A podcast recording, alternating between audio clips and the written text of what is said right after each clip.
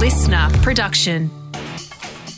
Good morning, sports fans, and welcome to your week ending edition of The Scorecard. I'm Liam Flanagan, and this is your fast, fun hit of sport for Friday, the 20th of August.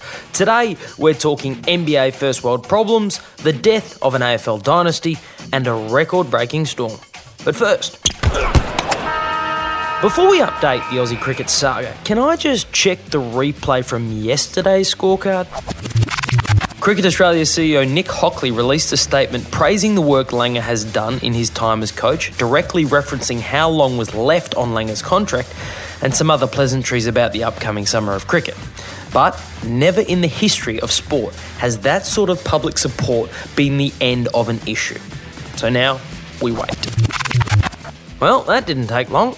Yesterday, Cricket Australia's chairman of selectors, George Bailey, while speaking about the squad picked for the upcoming T20 World Cup, tried to lessen the blame on coach Justin Langer by assigning some of it to the players. Let's not put this all on Justin. As a group, um, I think if you look over the last 12 months, I don't think the Australian cricket team, if you it's talk specifically about the T20 team or the um, all formats, I don't think we've quite played the best cricket, or uh, certainly as, as good as um, I think we potentially could have. And while George was dispersing the blame, Cricket Chairman Earl Eddings and CEO Nick Hockley were seeking to soothe the pain. Peter Lalor of The Australian reports that the two Cricket Australia executives have met with the player leadership group via a phone hookup on Wednesday night to attempt to quieten the continued discontent that is being leaked to the media about Langer's coaching methods. Lalor reports that currently Langer has not been a part of those meetings, which kind of feels like he's been left out. And judging by comments in a recent interview with Luke Darcy on his new podcast, Empowering Leaders, I don't think Justin would appreciate the players being in that position of power. I had lunch with Sir Alex Ferguson. One of the things he said is just remember, he, he is a bit old school. He said never cede, CEDE, control to the players. Yep. Because someone has to make the decision, someone has to be the boss. So you can collaborate, um, but someone has to make the decision. That's leadership. That's the toughest and loneliest part about leadership. Oh boy, this is going to get worse before it gets better. But I'll give the final word to a man who knows exactly what Justin Langer is about. His opening batting partner for all those years, Matthew Hayden, on SEN's The Sporting Capital with Sammy Hargraves last night. This facetious discussion amongst senior players just last night about deciding Justin Langer's future. Um, hello, what about meeting about the fact that you're number three in Test cricket in the ICC rankings and number three in ODI rankings and number six in T20 rankings? Waste more energy and time thinking about that than actually discussing a bloke who's a legend of the game.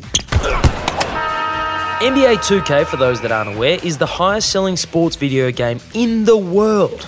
And it's so valuable that reportedly at the beginning of 2019, the NBA and its Players Association signed a seven year agreement with the makers of the game worth a rumoured $1.1 billion. A billion dollars. So, in the basketball world, the video game really matters. And for the real life players themselves, what matters most is the player ratings they are given by the game's makers in each new release. I think my rating should be a 99 on 2K. I work extremely hard.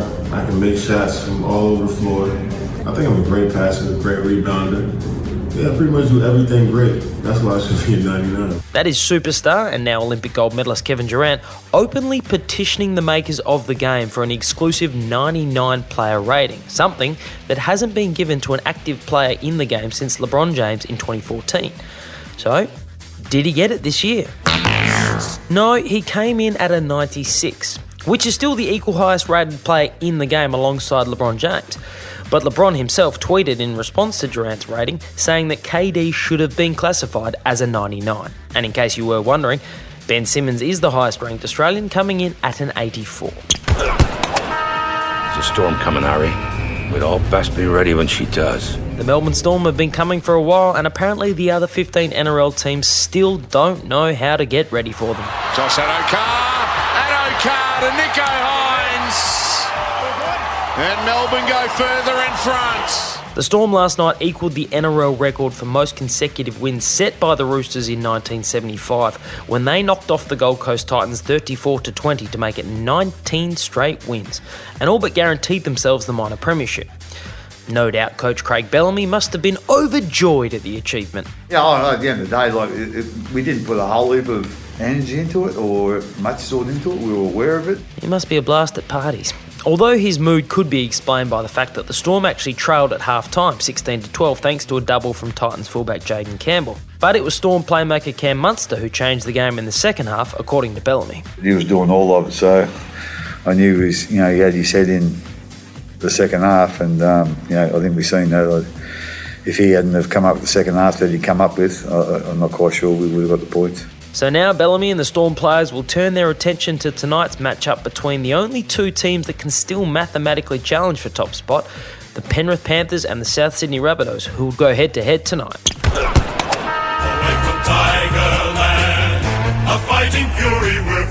Ahead of the final round of the AFL regular season this weekend, the scorecard would like to take this moment to respectfully acknowledge the end of a dynasty.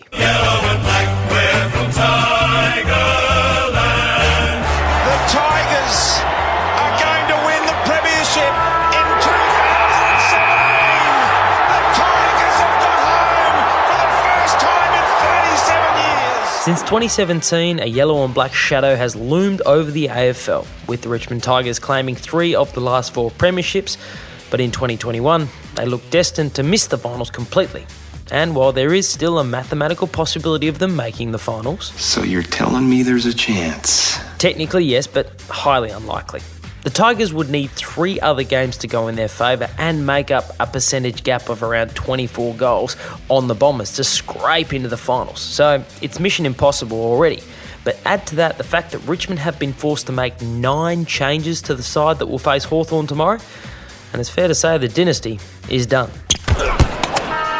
And that is your fast fun hit of sport to wrap up your week. I'm Liam Flanagan. Enjoy your weekend. I'll catch you Monday for another edition of the scorecard. Listener.